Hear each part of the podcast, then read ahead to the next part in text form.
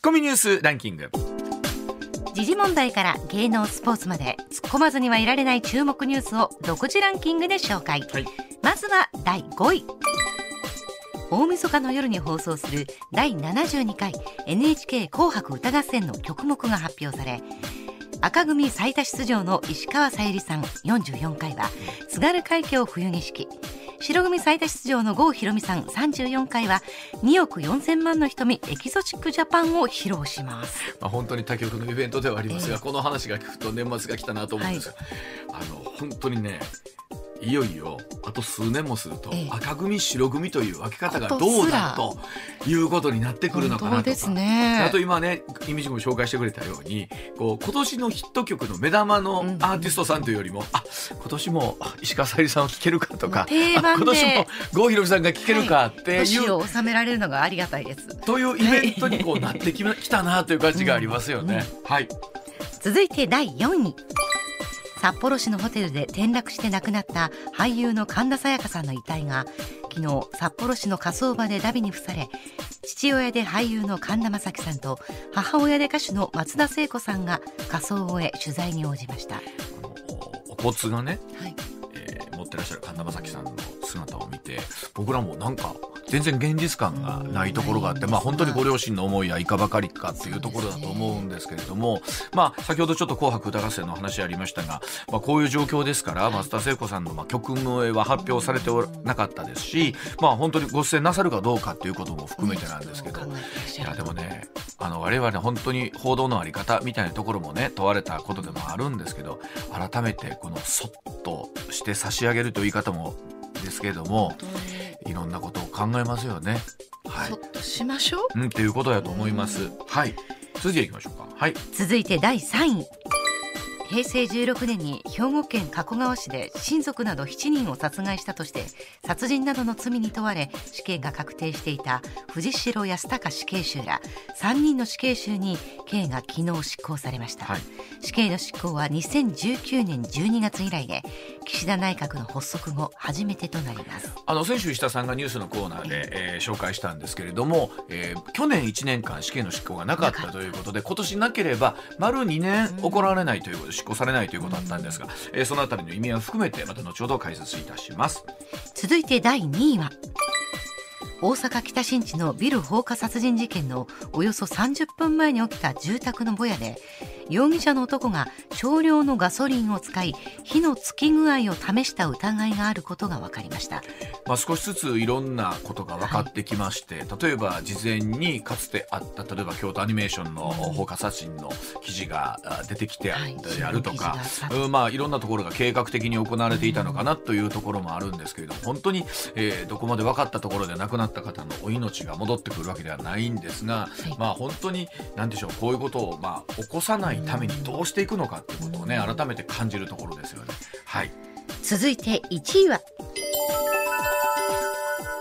岸田総理大臣は昨日臨時国会の閉会を受けて記者会見し新型コロナウイルスの変異株オミクロン株の感染拡大を踏まえた外国人の新規入国禁止などの水際対策について年末年始の状況を見極めつつ当面の間延長すると表明しました。あ本当これからさらに人が多く動くね、時期になりますので、はい、まあ、止められるところはしっかりとというところでありますし、まあ、一方で昨日も話しましたがヨーロッパの方でね、えこのオミクロン株の感染の方が増えてきている、はい、まあ、一方でどれぐらい重篤化するのかということも含めてまだわからないところもありますんでね、まあ、我々のできることのケアをしっかりやっていこうというところだと思います。さあそれではあこの後石田 A さんの登場でございます。上泉雄一のエーナー。MBS ラジオがお送りしています。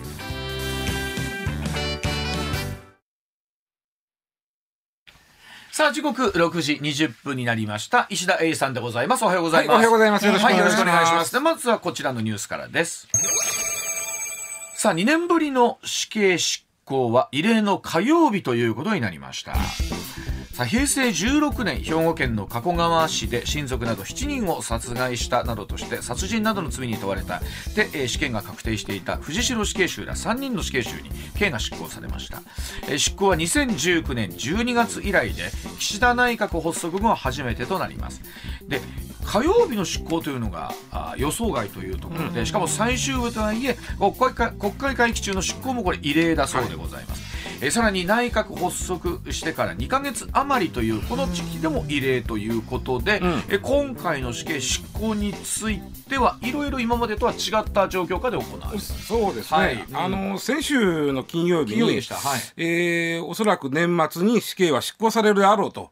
ねいうことを、うん。まあ、話してたんですけども、はい。まあ、それはあの理由としては、えー去年なかった、ん。でで、えー割とその空白年っていうのは作りたがらないというか、できるだけ、えー空白年なくそうという政府の思惑があるんで、それと、えー安倍内閣第二次安倍内閣ですね。なってからほぼ毎年ほぼ毎年年末に執行してたんです。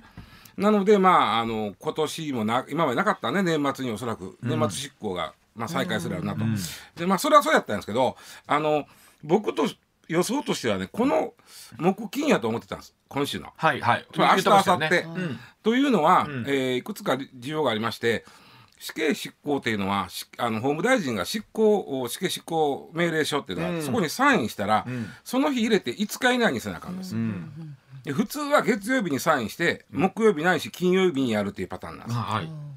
で今回ですね、えー金曜日に僕がその話をしてたまさにその日にサインしてるわけですそういうことでしたね。だから金土日月火。ギリギリ5日目。うん。で火曜日に執行なんですけど、ん。普通これやらないですよね。というはい。というのはあの死刑執行命令書にサインされるとですねそれがまあ検察庁から、えーまあ、まず検察庁に行きますね。検察官が、えーまあまあ死刑で立ち会うんですね。検察官が、で誰が立ち会うかとか、うん。あってでその後お公用車でですねその命令書が公所に運ばれるんですよ。で公所のお所長さんが、あ確認して、まあ、準備に入るんです。で職員を誰にするか。うん。まあ、ほんまに生々しい話するとね例えば、えー病気の人が家族にいてるとか、近くその子供が生まれるとか、そういう人は避けるんですよ。執行心情あーなるほど。を汲み取っていただけますあのそういう言うたら人生があるんですがそれは結構当日に言われるって言うんですけどね。ああ今日ああんた担当やねと。ただ所長はちょっと前から用意せなあかんでしょ、でその心理的負担とそのおいわゆる作業的な負担を考えると土日挟まないっていうのが普通なんですよ。うんつまり土日は休ませてあげようというのがゆっくりとね。ゆっくりと。それ土日挟むと心理的に重いじゃないですかその所長さんも検察官もわかると思います。えっと準備もあるしということで普通挟まないんですよ、今回なぜか挟んだ、これは分からない。なぜか挟んだ、えーで国会会期中っていうのも珍しいです、うん。で今回火曜日が閉会日なんで、はい。やったんです昨日でね、はい。けどその閉会日にわざわざしてるということもうん不思議っちゃ不思議です、普通はえーっと月曜日えー20日にサインして23ないし4に執行というのが普通一番考えられるパターンやったんでそのパターンを僕話してたんですけど。でちなみにですねえーあの2000えーごめんなさい1990年、だいわゆる平成になりたての頃ってね、死刑が執行されなかった3年間ほどあるんですよ。うんうん。えこれはまああのいろんな事情があるんですけどね、そのその時の法務大臣がそのおお坊さんやったりして、もう私はサインせえへんとか、はいはいい。ろいろあったんですけども。ありまし、えーその1993年に、えーまた執行がされてからはずまあ、えー基本的にはま毎年ある。でそれ調べてみてたんですよ僕、えっとねちなみにですね、93年以降に執行された回数、うん。うーっていうのがえっと8とお8たす3 30、えー、50回ある、うんうん。50回あるんですよ。50回、うん。えーのうち木曜か金曜やったのがあー 85%85%。あーほぼ木金なんですよ。やっぱそういうことなんですね。ほぼ木。金。で、えー、93年以降でえー月曜日ややったのは1回だけ。でもやっぱあるのあるんです。これ月曜、極めて珍しい。で、火曜日が実は木金について多くて5回目なん5回あるんです。あーはあはあこれやっぱり金曜日にサインしたから、か火曜日というパターンなんですよね。で、えー木金はちなみに木曜日は22回あります。金曜日は20回あります。で月曜日1回火曜日5回水曜日2回です。だからやっぱり少ないですね。ほとんどが木金なんですよね。であの例えばまああの池田小学校の事件ありましたよね。あーありました拓磨死刑囚、はい彼が執行されたのは火曜日でした。まあ、たまに火曜日もあるということで火曜日が木金の次に多いのは金曜にあの執行書にサインするからです。ということなんですよ。うん、そういうことなんですね。今回まさにそれやったんです。で、ほぼほぼお死刑の執行は国会の閉会中なんです。うん、なんですが、あのー、時々あの開会中にあるんですよ。うんうん、あの鳩山邦夫さんって言ってはったでしょ？鳩山邦夫さん。結構、あの方はあの非常にあの、回数はいそうですね。まあ死刑執行死刑囚がまあまあたらこう溜まってるというかその変な言い方ですけど、そのされずに、もう6か月以上経ってるのにされずにいてる人がもう100人超えてて、鳩山さんとしてはまあそこはもうちょっとあのなんとかせなあかんということで結構回数そうです、あの方はだからもう回数やってますから、えー、3回2月1日4月10日6月17日これ3回ともこれ、会期中なんですよ。だから会期中はめず人によってはあります。でも基本的には珍しいです。えー、鳩山さんに続く法務大臣でやったあの森英介さんこの方もお会期中にやってますね、まあ、あの辺りはだから会期中が多かったところなんですけどね。これそうなってくると死刑囚の人たちっていうのは、はい、えー、木金とかが多いとかっていうのは変な言い方ですが、うん。うん、分かってる部分って分かってますね。ということはドキドキドキする？こでまあ僕が言うたように今年はおそらく年末執行あるであろうとほぼみんな予想がつくんで。2324ぐらいは、まあ、まあ22もあるかな、20まあ、2324ぐらいを非常に気にはしてたと思うところに非常に、はまあ、早いという異例の会期中の火曜日執行やったという。でこれでも、うん、あの勝手な一般人ですよ、うん、この死刑執行がされたって聞くと結構あの聞いてる側も重たい気持ちになるじゃないですか、まあね。うん、今回木金が2324で本当クリスマスがあるので、うん、そこを外したとかそういうあそれはないですね。クリスマスは全く関係ない。んですねあの死刑執行したらあかんのは同日とお祝日、うん、それと年末年始、まあ、あの心情的な部分でという。ね世の中にっていう、あまあむしろ多いですよ。あのクリスマスの頃で、ね、まあ、年末執行多いんで。あの国会の会期のこととかを考えたらねそうそうそうそうそう一方でこれ石田さん107人ね、えー、今死刑囚がいるということで、まあ、もちろん再審請求中とかいろんな状況あると思うんです、この順番っていう言い方これがわからない。だから、あのー、まあ、千葉さんがね、民主党の時代、政権の時の千葉法務大臣が、形状公開しましたよね。うん、あれ、画期的やったんですよ。うんうん、あの、死刑執行でこういう場所でやってますよ。はい、あの、写真と、ね、ね、ね。あの、千葉さん自身は死刑執反対論者なんですよ。だけどまあ自分の立場では執行せなあかんので、できるだけ開示しますということで、あの死刑執行する場所をカメラで撮らしたはいありました。ありましたよね。た。だあの時も基準とかは分かんなかった。そうか。それがないあるようなないようなよう分からん。あの昨日まさにそうだったんですけど、やはりこうニュース速報として流れて、うんうん、え執行されましたというのが出てきます。うんうん、で、出てくると同時にまあもちろんこの例えば日弁連とかは昨日コメントを出して、死刑執行についてまあ反対ということも含めて出し、どうしてだ、ででも法律として石田さん死刑というのは日本の中にあるわけですよね。ある、ね。にもかかわらず、うん、やはりこれがニュース速報として流れるっていうことを考えた時に、うんうん、なんかまあもちろんニュース速報の基準って何やねんってこともあるんですけど、いろんな人がやっぱりこの制度に対しては考えるんだろうなもちろんそうですね。改めて思うんですよね。で今回ですね、あのー、まあ、岸田内閣は10月4日にせあのできてるんですね。はい、でそういうことは2か月半くらい。うんですよね。この政権ができて2か月半で執行っていうのもこれ実は真っ赤なか異例なんですよ。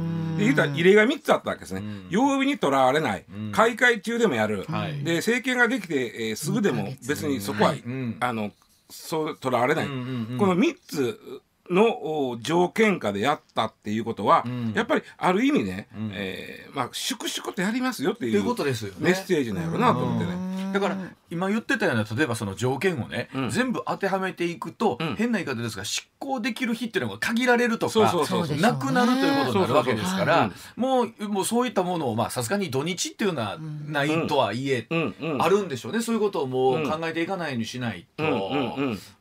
100人100人をあの死刑囚が超えた時に、うん。一つまあこれもまあ基準ですけど大きく取り扱われましたもんね、うん。なんか。だからさっき言ったあの畑山邦夫さんがまあ、うん。粛々とやるというイメージでそうですね。そのまさにね、はい。会期にとらわれない、うん。えーやり方でやってはったんですよ。ん。でそれにえー近いもん。だって、えー鳩山さんの時ってやっぱり火曜日もあ結構あったし、うんそうですよね。だから、あそのメッセージですね同じやと思うんですよ。あの、そういうことにとらわれない、在うんこのそういうことですよね。法律に書いてあるんだから粛々とやりますよというそうですね。メッセージを感じるんですけどね。えー、107人の現在死刑囚の中で最新裁判のやり直しを求めているん。人は59人ということですから、およそ半数が今度はやり直しを求めているという。ただまあ再審請求してても、あの関係なく執行はしますから、ね。うん。うん。まあ、そういうことも含めてね。でということですよね。あまりこう今わちゃん言ってくれたように、その、うん、なんですかねああこう変なこう慣習で、うんえー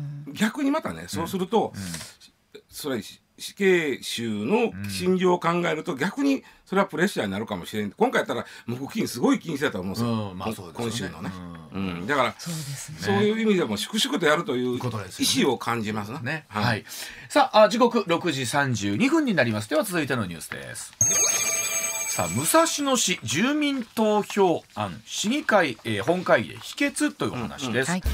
さあこれどういうことかというと東京の武蔵野市が提出いたしました。実質的に外国籍の住民も日本国籍の住民と同じ条件で参加を認めるという住民条例投票の条例案21日、市議会の本会議で採決が行われ反対多数でこれ否決をされました、えー条例に基づく住民投票のためこれもちろん法的拘束力はないんですが、外国籍の人の参加について市民以外にも国会議員が発言するなど、まあ、今回の武蔵野市の投票に関しては、まあ、注目されたということなんですね。えーともに下さんにこの辺りお話ししてもらいます。あのー先週の火曜日常念さんがこの条例についてお話しされてたと思う、さされました。はい。で実は僕はあの、まあ、個人的に、えー東京大学時代武蔵野市に住んでたもんですから ちょっと気にはなってたはいんです、なるほで、まあ、常念さんがおっしゃってたけど、まあ、ちょっとなぞっときますとね、うん。何を揉めてたかというと今今上ちゃん言ってくれたように、あの住民投票条例っていうのは今あの78の自治体であるんですよ。はい。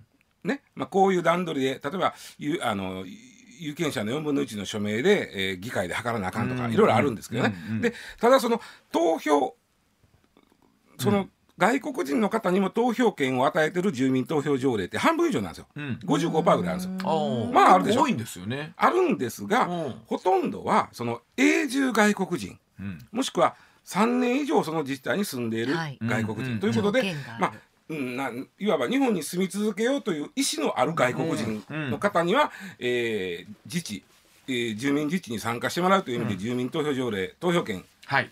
ところが武蔵野市はそこをね、3か月以上在住でぐっと縮めてきたんですよ。うんうんでこれが問題になったわけですね。うんうんうんあのー日本の考えとか風習をほとんど理解してへん外国人の人に、そんなその自治の将来を投票させてええんかという、はい。なるほど。えーあとまあうん逆にその外国人が政治的な運動をすることにつながれへんかとうんうん。いうことでまあ反対があったんです。が実はね同じような条例があるのは大阪の豊中市とはい。神奈川県の逗子の2つだけなんです。よ。うんうんうん。この2つは3か月で投票権があって、うん。なんであかんって言われてるか言ったら住民投票ってん。結果をに対してのその法的な拘束力はないんです、はいはい。ないんですけども、大概決まったら、その、うん、なんていうかな行政はそれを尊重せなあかんまあ、っていう。民意がなんか見えてますもんね。そうなんですよ。うんうんうん。例えばこういう施設を作るの反対となって住民投票でやった時に反対となったらそれでも作ったという自治体はないわけ、うん、まあそらそうなりますわね、うんなんやろ。考えによっちゃね、うん。そうするとこれは賛成権ではないけど、ん。もう賛成権に近いやんかと。なるほど。で、えーしかもそのす来たばっかりの人に外国人の人に賛成権与えてしまうことに近いじゃんと、あかんよねっていう話なの、うんでこれが問題になって、うん。まあ言うたら急に問題になって、うん。えー吉祥寺の駅前で賛成派と反対派がもんう大いぶつか騒動をしたりしていました。で、まあ、結果あー武蔵野市議会は否決ですが、僕が言いたいのはねみたいのは？僕が言いたいのはここからなんですけども、うんはい実はこの話は、えっと、根っこはどこにあるかというとね、うんえー自治基本条例というところにあるんですよ。これは去年武蔵野市の場合は去年4月に、えー施行されてます。うんこの自治基本条例っていうのはものすごい癖もんなんですよ。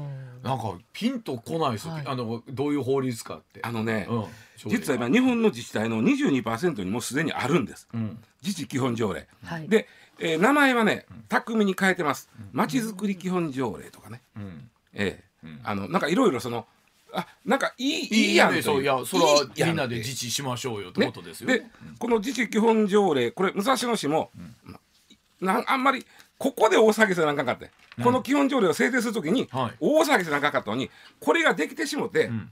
これに基づいた住民投票条例なんですよ。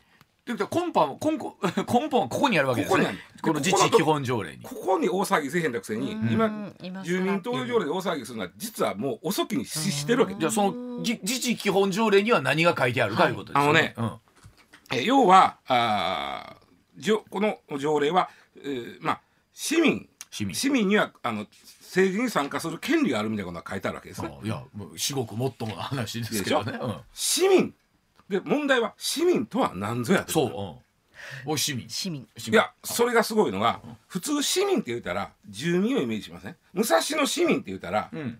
武蔵野市に住んでる人ってイメージないですか？そうですよ、はい。武蔵野市民住民票もそこにあってっていうあるでしょ、うん。ところがこの自治基本条例とか町づくり基本条例ってほぼほぼ文面一緒なんです。か各地にあるんですけど、うんはいうん。市民とはうん。住民以外に市内の学校に通う人、あね、市内の会社に勤める人、はい。えーね市内の事業所で活動する人。これらを全て市民と言いますと。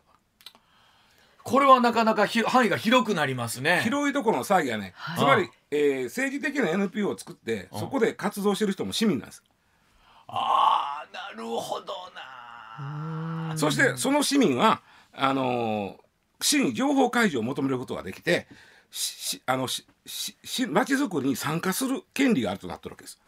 そうあのこれねいいように捉えりゃね、うん。毎日放送が大阪市にあって、い。ろんな、まあうん。京都奈良からも来てて、うん。あの大阪市のことをよくしたいと思って、メッセージするとわしはここで働いとんねんからという、うん。うん。いい捉え方もはい。できる一方でってことですね。でただ非常にうん。まずいのは、うん。市の税金市の市税を負担してへん人がうん、市税を負担してる人と同じ権利があるのはおかしいやろ。確かに。うん。ね、うん。でもっと言うと、うん。うーんまあ納税の義務と、まあ、まあ行政サービスを受ける権利を定めた地方自治法にそもそもこれ違反しとるぞと、うん。今言った理由で、うん。もう一つ非常に危ない思想を持った、うん。えーとかまあ非常に危ない、まあ、はっきり言うと昔事件を起こした宗教団体のような、はいはい、はい。ホームのような、うん。ああいう非常に危ないその思想とか宗教に関係して市内で活動しているうん、例えば団体がありますね。その団体で活動している人も市民なんですよ。この今の定義で言うとね。定義で言うと。でその人は市に対していろんな情報開示請求したり、うん、えーーいろいろ運動を起こせる。でもっと言うとね、市民です、うん。で市民の人が危ないそう思った人が駅前で、まあこの市はこうせなあかんって言って、やばいなこいつと思って、うん、何言うとんねんお前みたいなことを言った時に、ん。市民に対するヘイトやって言われるんですよ。うわーなんかそう考えるとあー。でもややこしその条例がうん、決まるときに、うん。その議論はしなかっただからなあの各地にあるんでおそらくあのお大阪にもあっちこっちありますよ、はい兵兵庫にもあっちこっちありますよ。はいはそれぞれ見てください。うん。あの例えば吹田豊中あ岸和田池田など大阪だけでも14の自治にあ自治体にあるんです、うんこの条例が、はい。ほとんど一軸一緒です。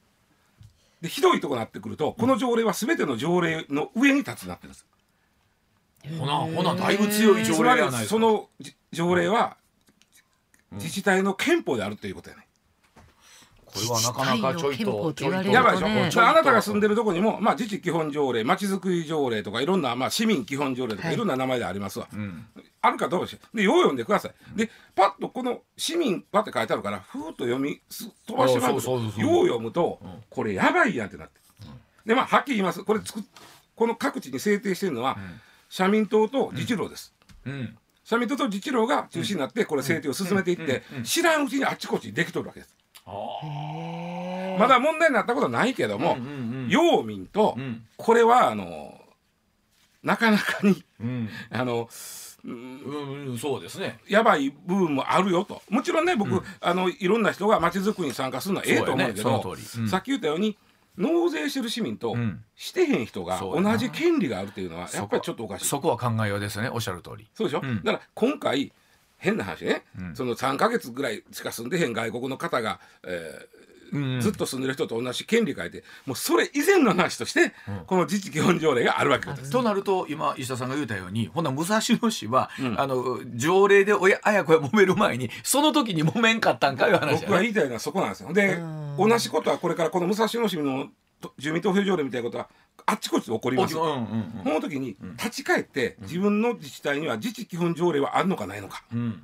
もうおそらくあると読むと、うん。市民の定義がめちゃくちゃ広いということが分かります。はあ、いやでも改めてそれは僕らも納税者の一人としてね、うん、そこのところはすごく思うことはありますよね、言うても税金を納めてんねんからそれなりのことはややってほしいし、あの言う権利はあると思うけどっていうとこと。うん、まああのー、たださあのー、ここを気ぃつかんとしれっと、あのなんとなく言葉尻がええでしょ？自治基本上。なんかあのものすごく書いてることはね、はい。僕市民の範囲を、範囲を広げすぎてる以外はええこと書いてあるんです確かに。そうやと本当に、であとそのお他の条例より上位に立って書いてる場合もあるとね、うんうん、これはやばいわけですよ。でその、まあ、武蔵野市は僕読んだらその他の条例より上位に立つっていう文章はなかったです、ただ市民の範囲はやはりここは一時一個同じです。そうするとここで反対運動を起こすべきなんです。ところがやっぱりねこう言うてもらうとねあのそう自治体の行、うん、そういう法律条例とかさ、うん、みんな興味示せへんわけよ。いや正直伊沢さんに言われるまでそんな興味持ってなかったです存在すら知らなかったです。ですごく例えば兵庫県、うん、もうあの伊丹市宝塚市、明石市ありますよ。うん、うん。ありますよ。だから要注意せんと、いやこの条例のけ僕は欠陥条例やと思うんですよ。これ。あのどう言ってかな。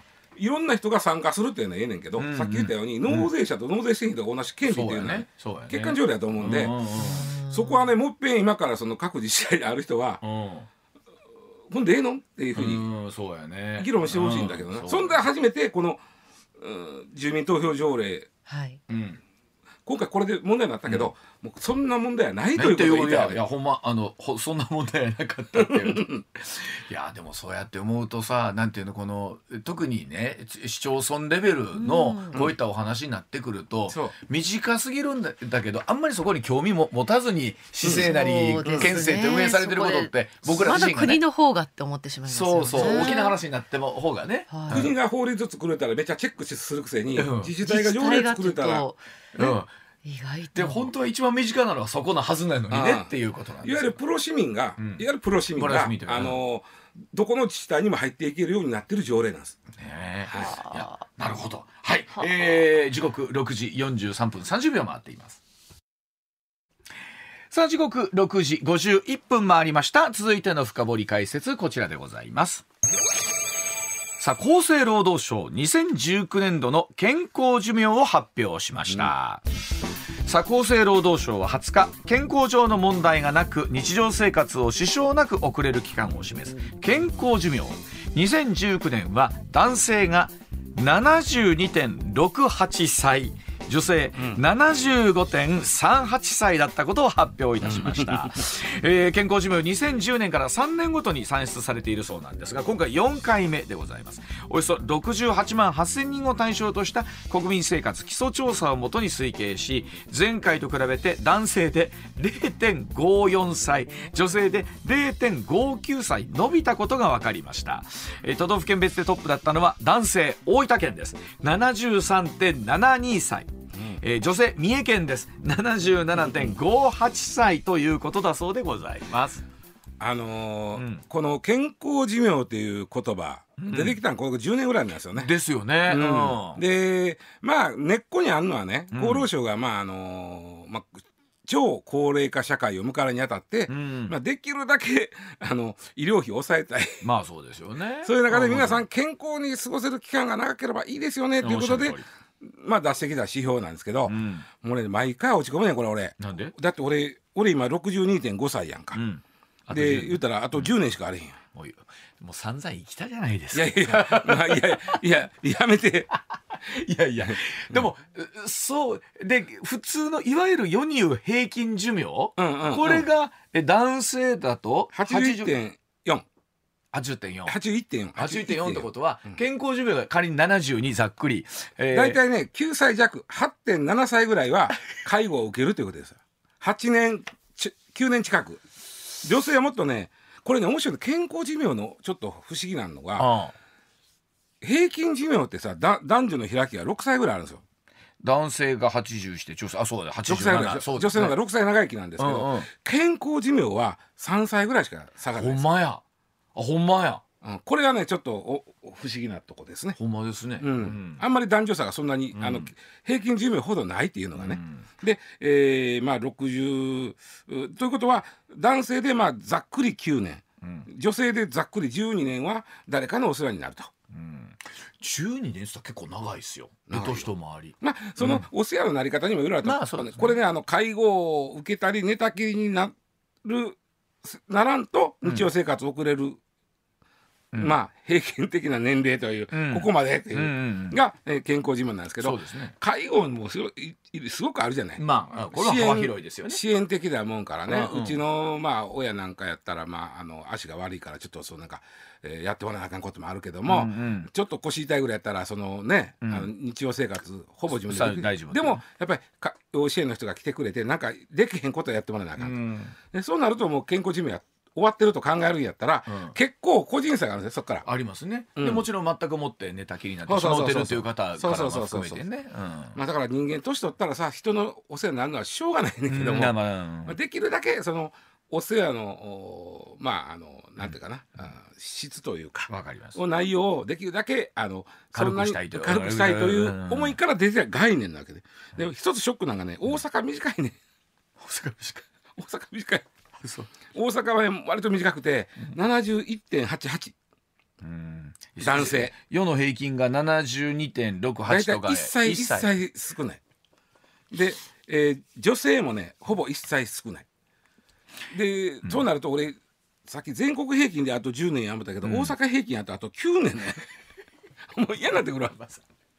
だけどもあくまで平均ですからね。まあな。あくまで、うん けどやっぱり思うよ。やっぱりあのまあ別にこれに自分がこの来たからここでこね急に体をあんなるわけちゃうけども。そうです。そうです。でも平均やっぱりね、うん、君もそのうち俺と一緒で定年迎えるわけ。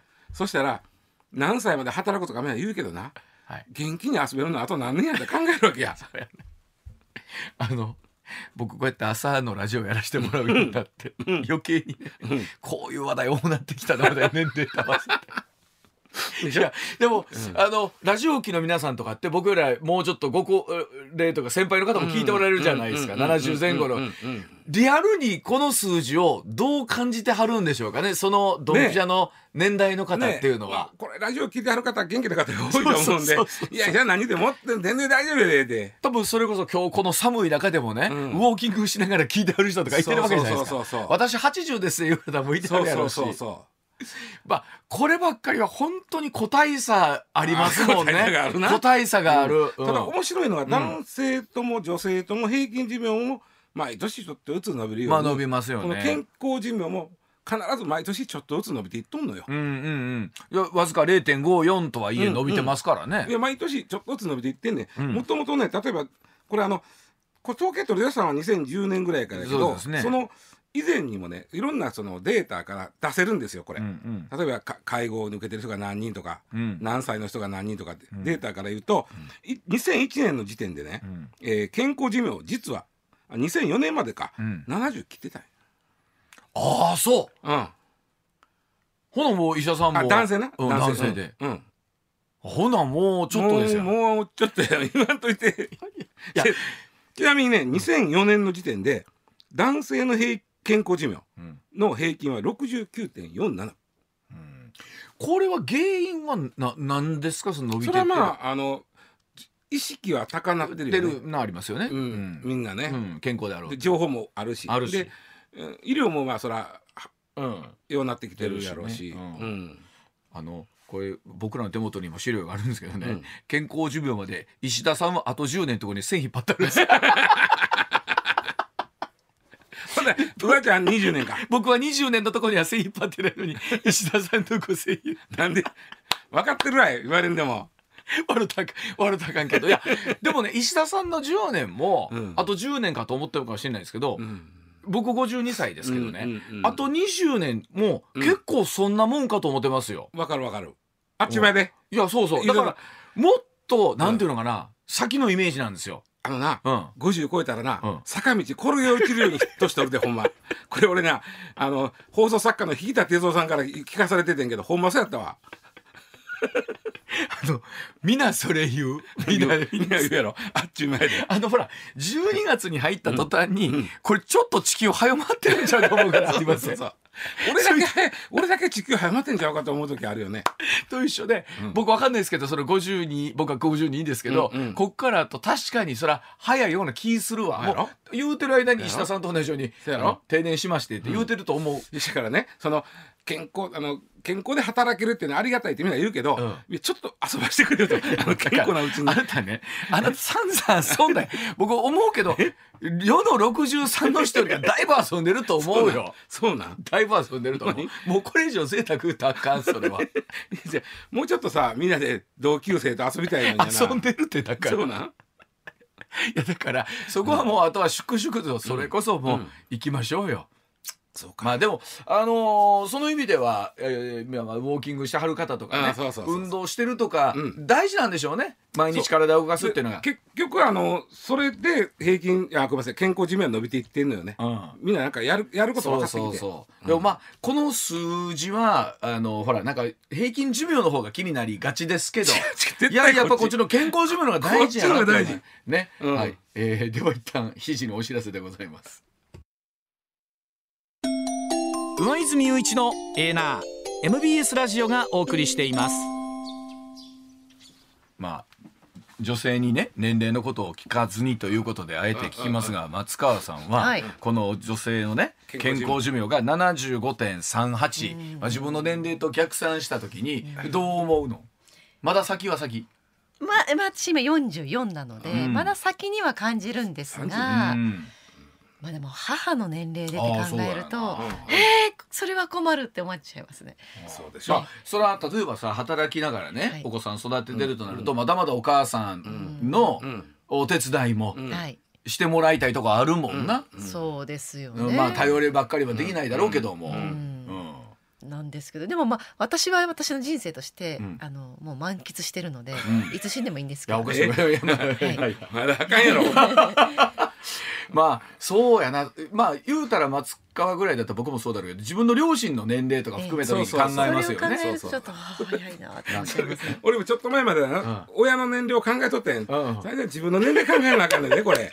そろそろえ石田さんはご自分の年齢を考えた方がいいかそうやと。な。でも不思議な思うよね。こう自分自身は生きてってるの変わらないのにこの数字が伸びてってるということは、自分はそこに追いつくような感じになっていくのか、どこで算出するのかって考えますよね。てこれえっと3年で 0. 点何歳か伸びたでしょ、うんうん。その間俺3年年取ってるわけやから。そうそうそう。めっちゃ追いつくのよあっちゅう間にまあそうですね。うんまあ、えー、2021年も間もなく終わりますが、ええー年。皆さん健康でね。健康で参りましょ意識していきましょう。あの、会社入ってさ夜中のね、あのヤンタンみたいな枠のラジオやってる時こんな話1秒もしたことなかった。そうですよ。1秒もしたことなかったのに だんだんキャリアとともにさそんな話になってって。それはねラジオでも健康番組聞かれるの分かるわ。わかる分かるね、だって私たちのこの世代でも友達と会ったら健康の話するんですもん。マスクするもうそろ。そろします。40入ったぐらいからしだしましたね。でまたベテランのリスナーさんがうん「松川ちゃんまだ甘いと。まだ甘いいと。そんな話やう俺の年だったら朝起きたら見覚えのないあざがあんねんで、これどこで売ったそれはもう石田さん酔っ払ってたんちゃいますかね。いやでも本当ね、あのそれこそ同窓会とかない言った時に病気自慢をするようになってきたら終わりや言いますからね。しないようにしましょう。はい